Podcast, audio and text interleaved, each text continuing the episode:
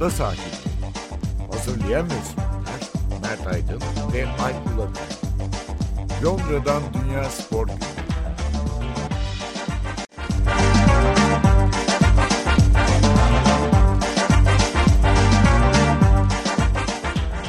Ada sahillerinden merhabalar. Ben Alp Ulagay. Ben Mert Aydın. İki haftalık bir aradan sonra beraberiz. Çünkü ben geçen haftaki bölümü yaktım. Açıkçası montajda montaja giremedim bir türlü. O yüzden geçen hafta kaydettiğimiz bölüm yandı. Kusura bakma Mert. Din, Estağfurullah. Dost, dostlar kusura bakma. olduk. evet biz arada da zaten sizin duymadığınız zamanlarda böyle telefonda uzun vakit geçiriyoruz yani. Kayda dahil olmayan bölümler oluyor mutlaka ama kayıt niyetiyle oturup e, yayınlayamadığımız bir bölüm oldu. E, Aslında benzer şeyleri konuşacağız herhalde çünkü bir haftada ülkedeki yani Britanya'daki Kraliçe genel, genel gündem şey olmadı. aynı. Kraliçe e, dirilmedi. Yani sonuçta o yüzden konu aynen devam ediyor. Evet yani ülkedeki duruma birkaç dakika bakarız. Sonra da herhalde iki büyüğün tenisi bırakmasını konuşuruz. Serena ve Federer peş peşe tenise veda ettiler. Biraz tenise gireriz. Biraz İngiltere futbolunda böyle bir yine Amerikalı patronlar üzerinden yürüyen bir tartışma var. Ee, özellikle Chelsea'nin sahibi Todd Boehly'nin başlattığı işte bir Kuzey-Güney All-Star'ı mı olsun? Efendim 4-4-3 taktiğiyle takımlar 12 kişi mi oynasınlar falan. Onun Amerika'daki bir konferanstan yaptığı konuşmadan yansıyanlar var. Belki oraya değiniriz. Liverpool'da galiba o bozuk ritmini bir parça bu hafta toparladı. Belki oraya da uğrarız. Önce yani 2-3 dakika siyasi ya da kraliyet gündemiyle girelim. Önceki perşembe kraliçenin yaşamını yitirmesiyle beraber bütün Birleşik Krallık'ta Britanya'da gündem değişmiş durumda. Yani hatta pazartesi günkü cenazeye doğru tamamen bu hale geliyor gündem herhalde. Hatta cenazenin olacağı gün değil mi? Ulusal tatil ilan edildi. Evet. Resmi Evet. daireler, bankalar, okullar kapalı. Hatta işte kafeler, sinemalar, McDonald'slar onlar da kapalı olacak. Böyle bir Evet aslında şöyle bir şey var. Yani e, bu dediklerin resmi olanları haricindekilerin aslında hani Türkiye'deki gibi mecburi bir kapatılma durumu yok. İsteyen kapatıyor, isteyen kapatmıyor şeklinde. Şeyi saymıyorum bankalar ve resmi daireler evet ama diğerlerinin e, yasal olarak ille de kapatılacak işte belediye kontrol edecek öyle bir durum yok ama saygıdan dolayı e, birçoğu kapatacaklar. Öyle diyelim. e, dile kolay. Ülkede 70 yılda bir olan bir hadise bu tabii. Evet yani. evet. Bir öncekinde ne olduğunu hatırlayan pek yok yani hani çünkü hani yaşayanların bir kısmı da o zaman küçük çocuk oldukları için Evet, ben bu hafta öyle bir, onu da çalıştım bu arada. Yani kraliyet ve kraliçenin vefatı üzerine bir takım röpo- kısa röportajlar falan da yaptım. Yani konuştuğum kişilerden bir kişi e, hayal meyil hatırlıyor. Kral 6. George öldüğünde 5 yaşındaymış. Ertesi yılki taç giyme törenini bir parça daha hatırlıyorum falan dedi. Ha, o kadar yani. ben de biriyle konuştum. O da e, 6 yaşındayken taç giyme töreninde sokakta okulla birlikte bayrak sallayanlardan biriymiş. Ki burada e, yaşlı nüfus Türkiye'ye göre tabii daha fazladır. Ona Evet. rağmen hatırlayan sayısının nüfusun çok küçük bir bölümü olduğunu e, hesaba katalım. E, tabii sporu da etkiledi. Geçen hafta sonu e, Britanya'daki tüm profesyonel amatör futbol karşılaşmaları ertelendi. At yarışları yapılmadı. Bu böyle bir ligde aksamaya uğradı tabii. İşte o maçları da bir yer- takım yerlere muhtemelen serpiştirecekler. E, bu, bu hafta da aslında tüm maçlar oynanmıyor. E, özellikle Londra'daki güvenlik sebebiyle oynanmayan maçlar da var. Evet yani güvenliği öncelikli olan C grubundaki maçların bazıları oynanamayacak. Yani Chelsea-Liverpool maçı, Manchester United-Leeds maçı. Çünkü bunlar dediğim gibi C grubu ve muhtemelen bin ve üzeri polis gücü gerektiren futbol maçları. Risk grubu yüksek maçlar. Ama ülkedeki polislerin önemli bölümü yani diğer şehirlerdeki polislerin önemli bölümü de Londra ve çevresine yöneltilmiş durumda. Evet çevresinde diyelim çünkü e, okuduğumuz kadarıyla Londra'nın içinde yani esas törenin yapılacağı bölümde e, normal polisten çok e, MI6, e, CIA, Mossad gibi sadece İngiltere'nin değil bütün uluslararası e, istihbarat örgütlerinin e, elemanları olacak. E, çünkü bütün devlet liderlerini, büyük liderlerin de geleceğini düşünerek şeyleri daha çevrelere dağıtmışlar. Polisleri diyelim. Londra polisini. tahmin ediyorum. Bence şey de sıkıntıdır. Bu maçlarda görül, gördüğümüz işte yelekli Stewart'lar. Hı-hı. Orada zaten bu pandemi sonrası bir eleman sıkıntısı var yani. Maç, konser, evet. bir takım böyle gösteri. O kadar çok Buckingham Sarayı ve civarında yelekli görevli var ki tahminim onların bir kısmı işte normal hafta sonunda maç ya da spor organizasyonlarında çalışan görevliler olabilir ama hani böyle bir durumda tabii evet oradalar.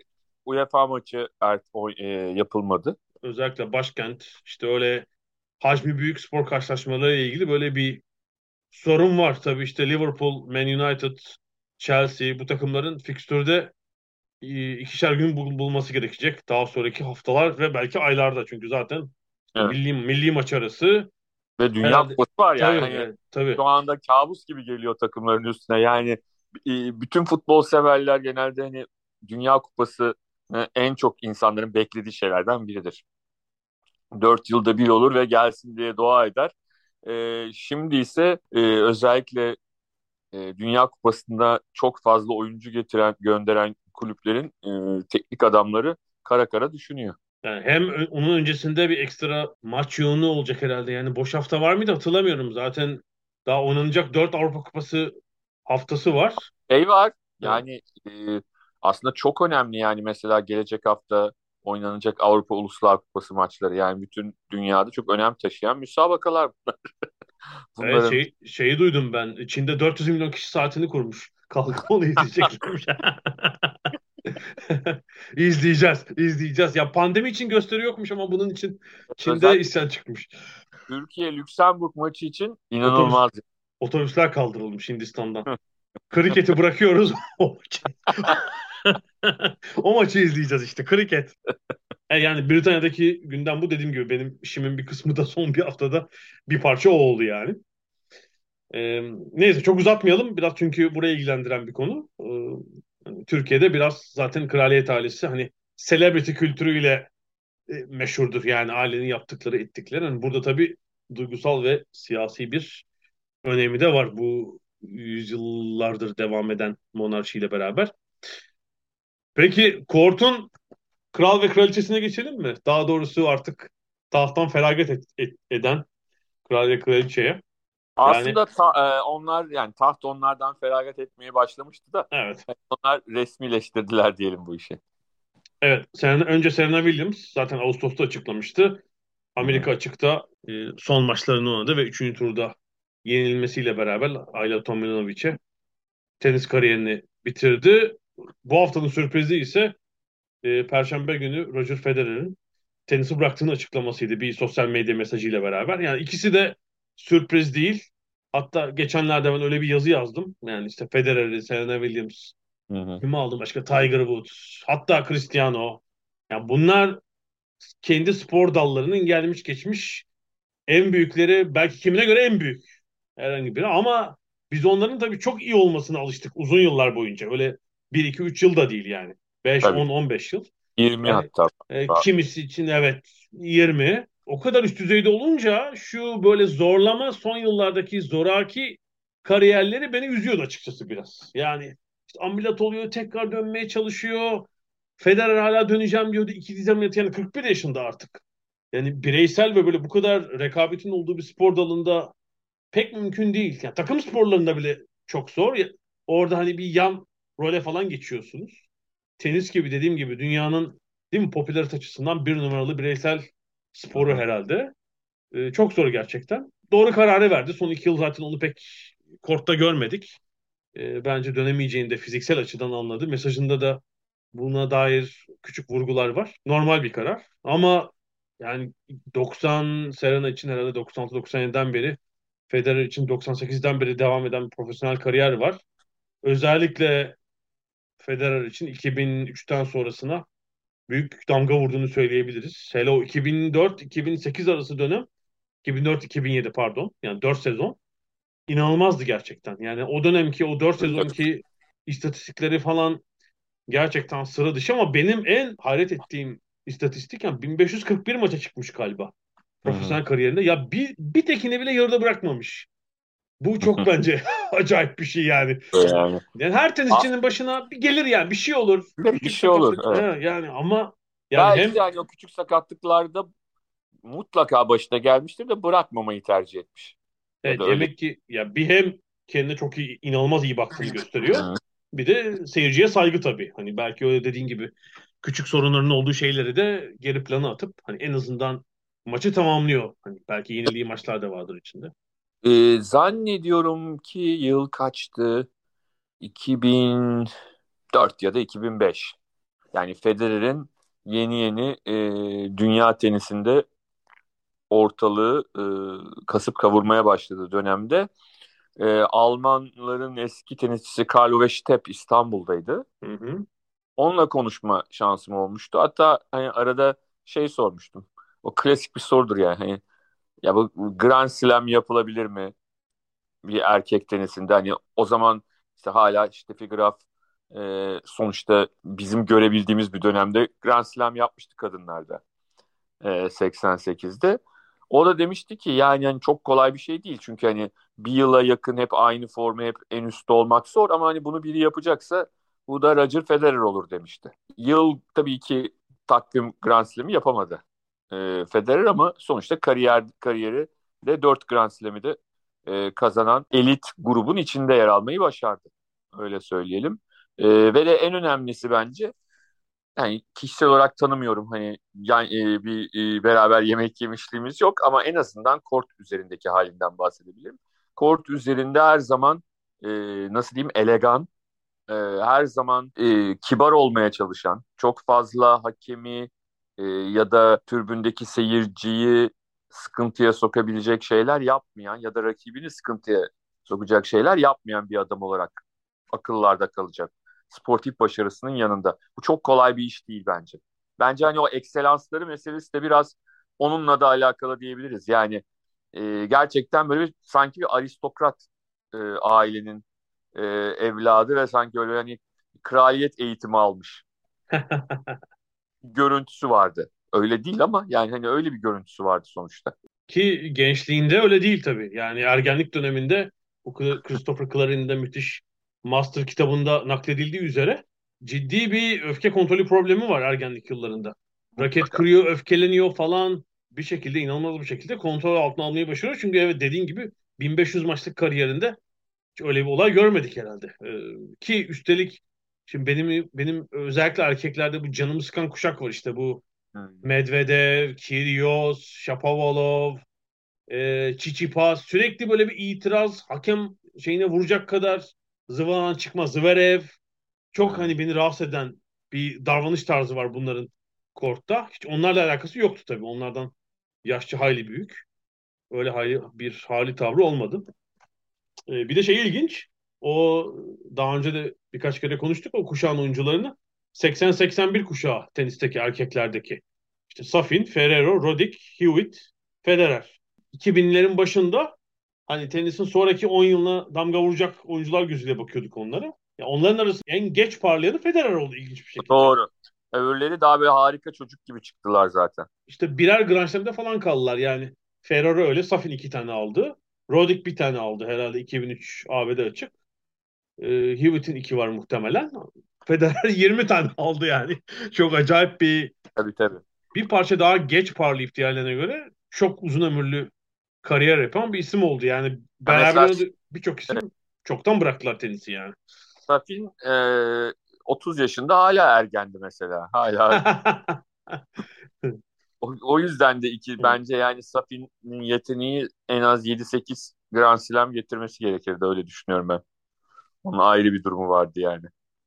Evet işte zihinsel şey aynı olmayınca konsantrasyon ve o e, azim sürmeyince maalesef kariyer erken bir noktada e, sekteye uğramaya başladı. Tabii işte 2000 yılı diyorsun. Yani 2000 yılında daha Federer hiç buralarda değil. Diğer akranları da o noktada değilken Safin Grand Slam şampiyonuydu. Yani Hem Amerika açığı kazanmıştı 20 yaşında.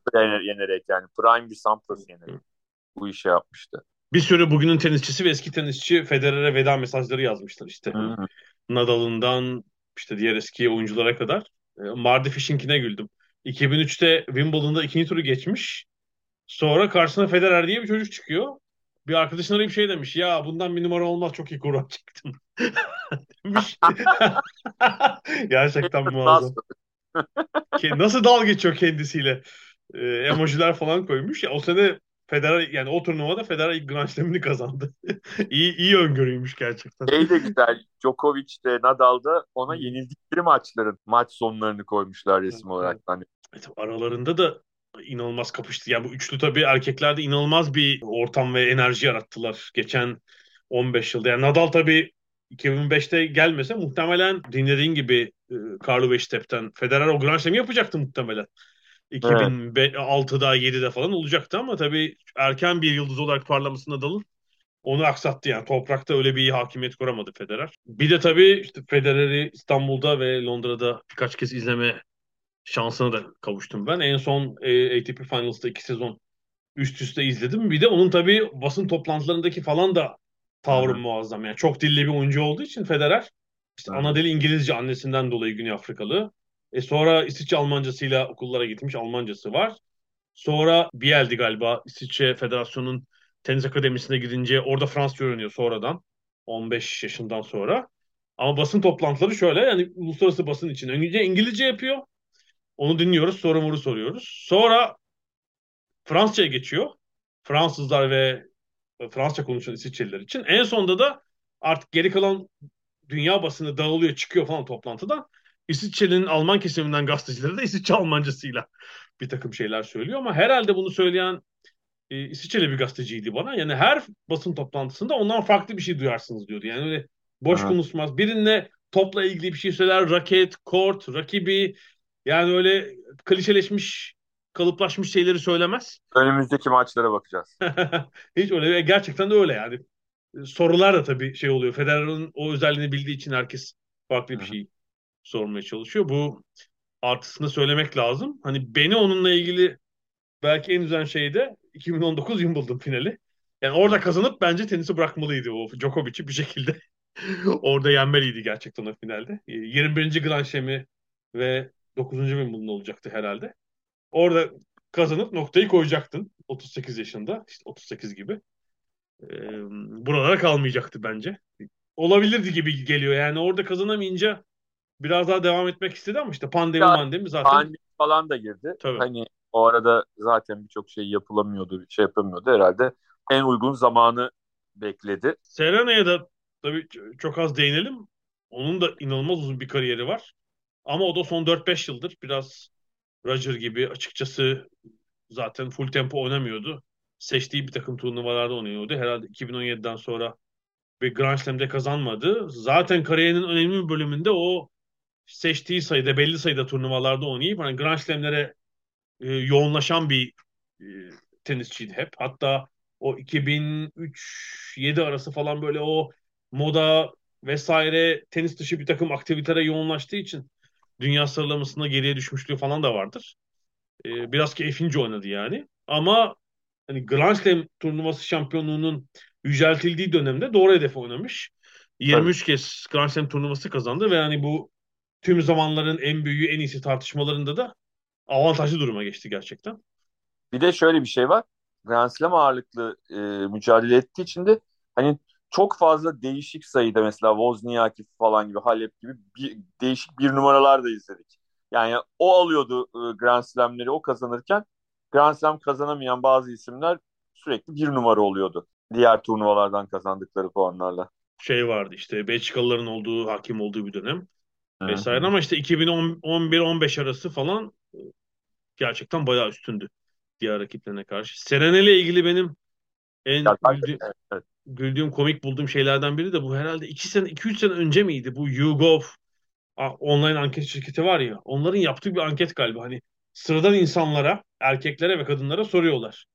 Ya Serena'dan bir sayı alabilir misiniz diye. Abi erkeklerin galiba %12'si alırım demişti. yani 21. yüzyıl insanının şuursuzluğu evet. üzerine bir şey. Çünkü bu tip evet. anket, anketlerde çok saçma sapan şeyler çıkıyor. Mesela şey soruyorlar. Vahşi hayvanlarla dövüş, dövüşürseniz kazabil, kazanabilir misiniz? İşte yüzde sekiz ayıyı yenerim diyor mesela. Falan hani böyle Ama orada tabii deneklerin ciddiyetiyle ilgili de işaretleri olabilir. Yani bunların bir kısmının da sadece tırnak içinde geyik olsun diye böyle cevaplar vermiş olabileceğini de ben düşünmeye başladım böyle düşünce. Sonuçta küçük bir yani yüzde içinde işte 8, 10, 12'den bahsediyoruz. Ama yani birkaç benzeri şey gördüğüm için bence gerçekten insanlar e, şey yapıyorlar, e, inanıyorlar. Bu televizyondaki falan spor bizi yanıltıyor ya. Hani televizyonu Ya, izleyince tabii. böyle insani yavaş bir tempo gibi geliyor ama kortun yanına gel o topu göremezsiniz mesela. Yani falan. Şey görmüyor musun zaten mesela sosyal medyada doktora tıp öğretmeye çalışan, tarihçiye tarih öğretmeye çalışan, bilim adamlarına bilimlerini, fizikçiye fizik öğretmeye çalışan e, bir sürü e, insan görüyoruz. Yani bunları araştırdığın zaman lise terk falan çıkıyor bir kısmı. Sonuçta bahsettiğin şuursuzluk inanılmaz bir şey yani. Bir arkadaşım pandemi dönemi yazmıştı Twitter'ı anlatırken. Ya Twitter'da diyor Türkiye'deki insanımız Michael Jordan'a basketbol, Paul Kurgum'a ekonomi öğretmeye çalışıyor. O yüzden e, Twitter sevilen bir şey diye Türkiye'de.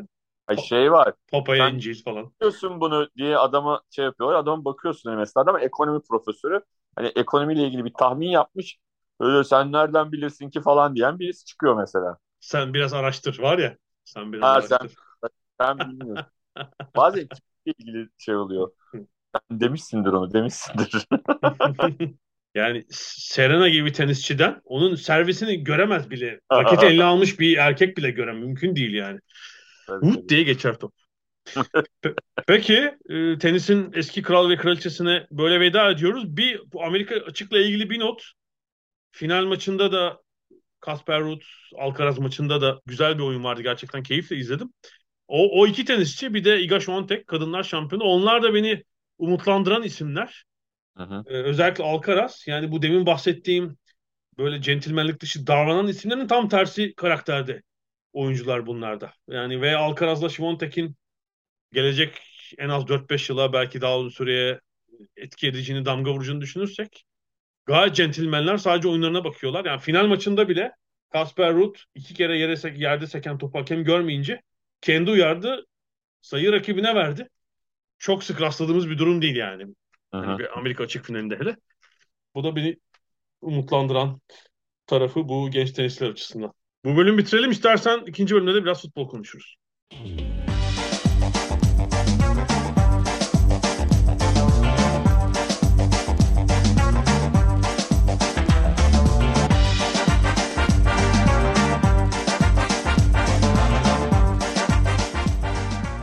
Ada sahaline devam ediyoruz. Biraz da futbol konuşalım.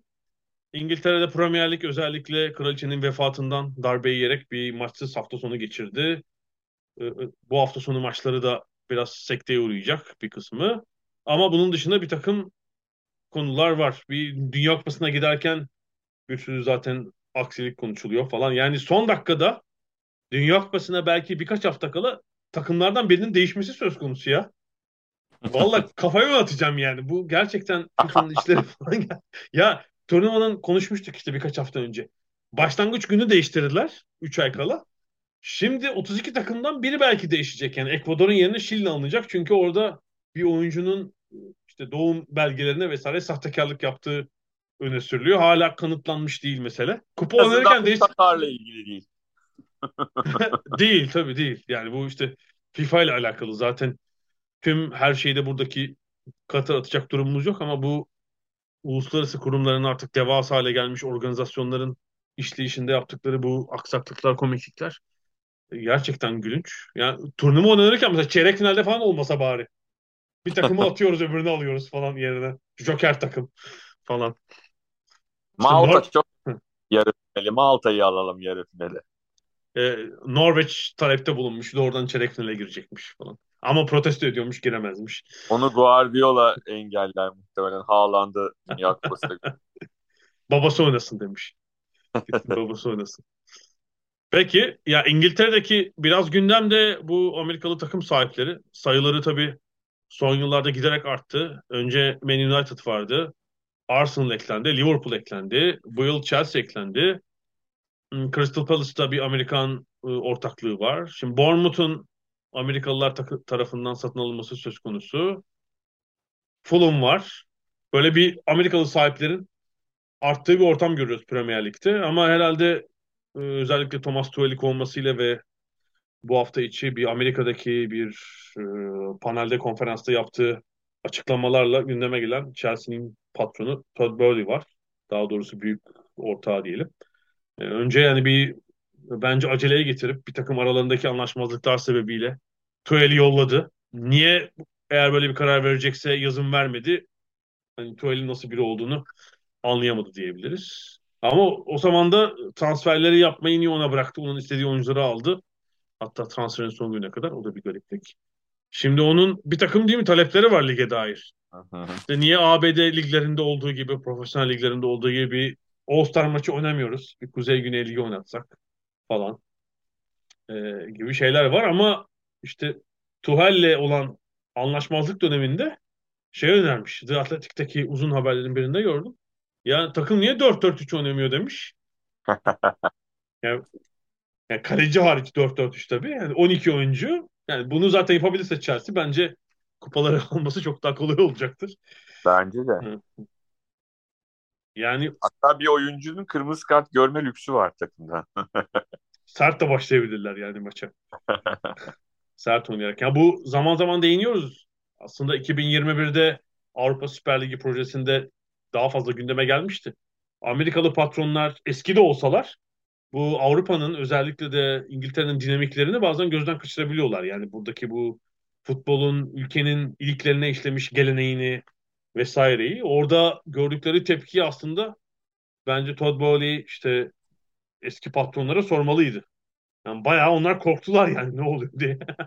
bir küçük çapta ayaklanma çıkmıştı çünkü. Ya şöyle bir şey var tabii ki. Şimdi o diyecek ki ne var ya bu lafımda falan ama yani Amerika çok farklı bir yer yani farklı çok farklı bir ülke ve e, hani Amerikalıların e, kendi buldukları sporlarla ilgili yaptıkları bu All Star maçları da dahil olmak üzere e, Avrupa'daki gelenekleri, Avrupa'daki tarza, takvime hiçbir şekilde uymuyor.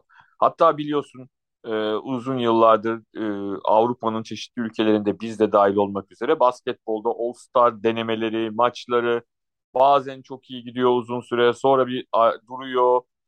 Yani bir şeyler yapılmaya çalışıyor. Çünkü hani basketbol Amerikalıların bulduğu bir şey ve o All-Star işi de oradan gelmiş ama tam çok geleneksel ve herkesi heyecanlandıran bir şey hiçbir zaman olmuyor.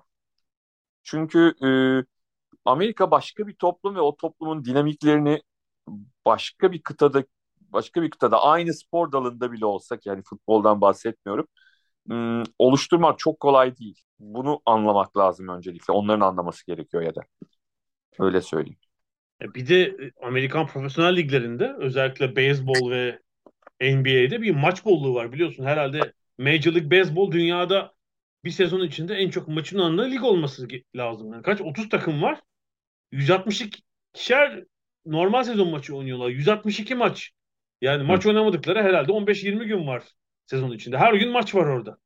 E sıradan bir olay gibi yani ve zaten e, kaç maç kaybediyorsunuz? Ortalama 60-70 maç kaybediyorsunuz düşün.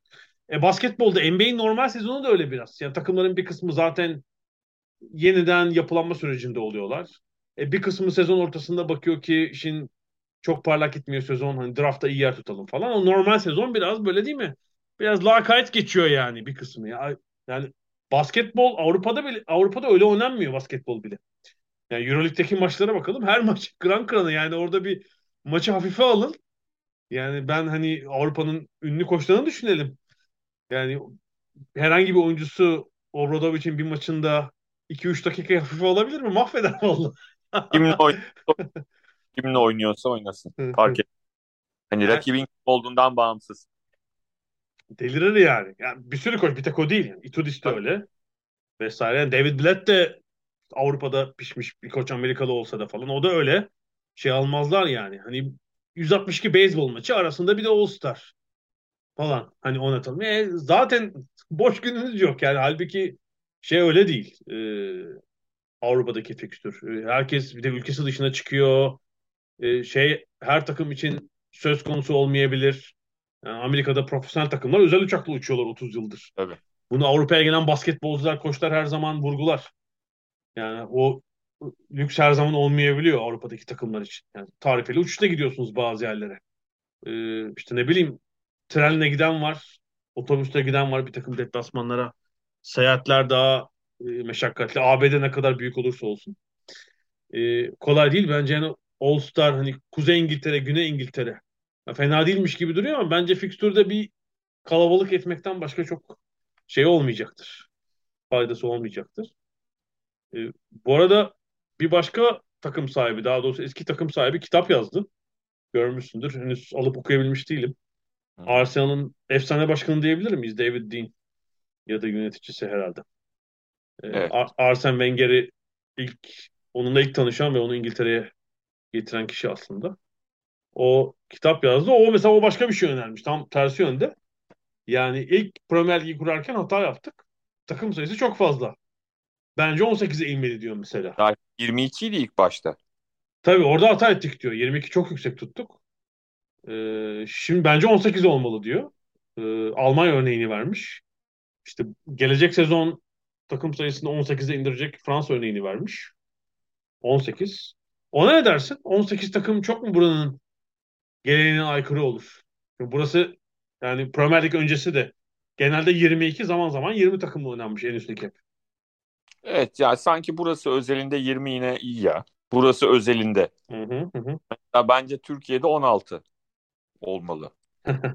Tribünlere bakıyorsun bomboş bomboş yani e, Türkiye'de bu, bunu kaldıracak bir ekonominin olması lazım. Öyle bir şey olmadığı için 16 bence en mantıklısı. Tabii yani böyle bir şey olmayacaktır. Biliyorsun yani o düşme kalksın, o kalksın, bu kalksın bir arayı 755 takımlı lig bekliyorduk yani.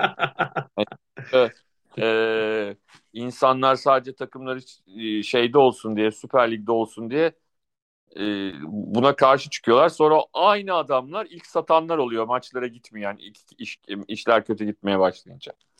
Tribünler bomboş. Ya gideceğiz demedik ki biz takım sayısı artsın dedik sadece. Tribüne oynamanın ya da az kişiyi oynamanın ne faydası var e, Türk futboluna çözemiyorum. 16 tane adam gibi olsun oynasınlar yani. Ama ben İngiltere'de 20'nin ideal olduğunu düşünüyorum. 20'den fazlası da doğru değil. Ama 20 sanki ideal gibi. Ama David Dean şu konuda haklı olabilir. Ee, belki onu buna e, bunu düşünmeye iten bu son dönemde inenlerin çıkanların hep aynı takımlar olması.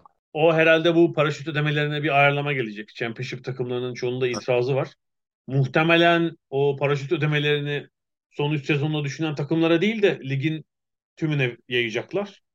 Orada bir dengeleme olacak muhtemelen yani. O olursa düşenlerin hemen çıktığını Yok. e, görmeyebiliriz. Öyle bir şey, öyle bir ayarlama olabilir. Benim fikrim şuydu Premier Lig'le ilgili. Yani burası özellikle en üst lig için çok büyük bir ekonomi yarattı yani. 5,5 milyar sterlinlik bir ekonomi söz konusu. Ve bunu 20 takımla yapıyorsunuz.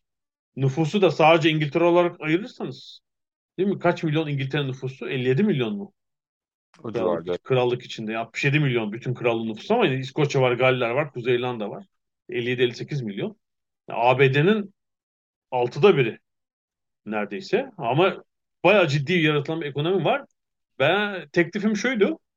Premier Lig 1, Premier Lig 2. Yani 18 takımlı bir birincilik Premier Lig için. 18 takımlık bir ikincilik. Tamam, o ikisini de Premier Lig yönetecek. Toplam 36 takım. Ekonomiyi de o Premier Lig 2'ye de yayacaksınız. E, Ondan sonra altında 3 takımlı bir futbol lig. Ama hani futbol lig çok mu küçük olur, hiç mi oraya şey takım kalmaz? Öyle bir şey olur belki çok zayıflaması. A- aşağıda belki o 36 takımlı ve iki kümeli Premier Lig'in altında da işte 60-66 takımlı bir futbol lig olabilir. O zaman profesyonel takım sayısı da 102 ediyor değil mi? Yani 10 takım da artmış oluyor. Çünkü National'dan falan işte bu bir takım yatırım yapan kulüpler var. Ama tabii herhalde buranın gelenekçiliğine çok fazla şey kalır. E, fantezi kalır. Benim bu teklifim. Yani gelir çok olduğu için diyorum ya bu gelirden daha fazla takım faydalanabilir diye. Bir de geçen hafta benim yaktığım bölümde aslında Liverpool'un problemlerine biraz değinmiştik. Çünkü Şampiyonlar Ligi ilk hafta maçlarında Napoli tarumar olmuşlardı. Yani Evet. 4, 4-1 yenildiler ama yani maçın ilk yarısı 5-6 gol olabilecek Evet. seviyede geçmişti. Yani çizgiden çıkanlar, kaçan penaltı direkt falan ve böyle bir ciddi formsuzluğu, seviye düşüklüğü var Liverpool'da. O 9 9-0'lık göz yanıltıcı Bournemouth galibiyetine rağmen ritmini bulmuş değil. Hatta bu hafta başı Şampiyonlar Ligi basın toplantısında Klopp çok güzel dalga geçti. Çok güzeldi gerçekten. Yabancı gazeteci sordu herhalde onu bir İngiliz değil. işte takım e, hafta sonu maçları ertelendiği için ritminden çıkar mı falan gibi. Hangi ritim çıksak iyi olur falan diye. Haklı yani çünkü. İzlemediniz galiba dedi maç, öbür maçları. Çok güzel her zamanki basın toplantılarındaki hazır, hazır cevaplıyla. Bence arada işte bir Şampiyonlar Ligi maçı oynayıp kazandılar Ajax'a karşı zor da olsa. Aa, ya şöyle diyeyim ben. Klopp'u bu kadar gergin çok az görmüştüm herhalde. Görmüşümdür. Yani gerçekten çok gergindi. Yani gergin derken yanlış anlaşılmasın öyle e, hakeme ya da e, rakip hocaya karşı bir gerginlikten bahsetmiyorum. Yani yüzünde ve davranışlarında bir e, büyük stres vardı. Yani Şampiyonlar Ligi'nde kim bilir kaçıncı maçına çıktı. E, ama ilk defa bu kadar e, gergin gördüm ve hani o e, top içeriden içeriden çıkarıldığının hakem Hı hı. tarafından gösterilmesiyle birlikte gelen e, golle bir anda acayip bir sevinç yaşadı yani. Bence bilakis bu ikilik maçının ertelenmesinden memnundur kulüp.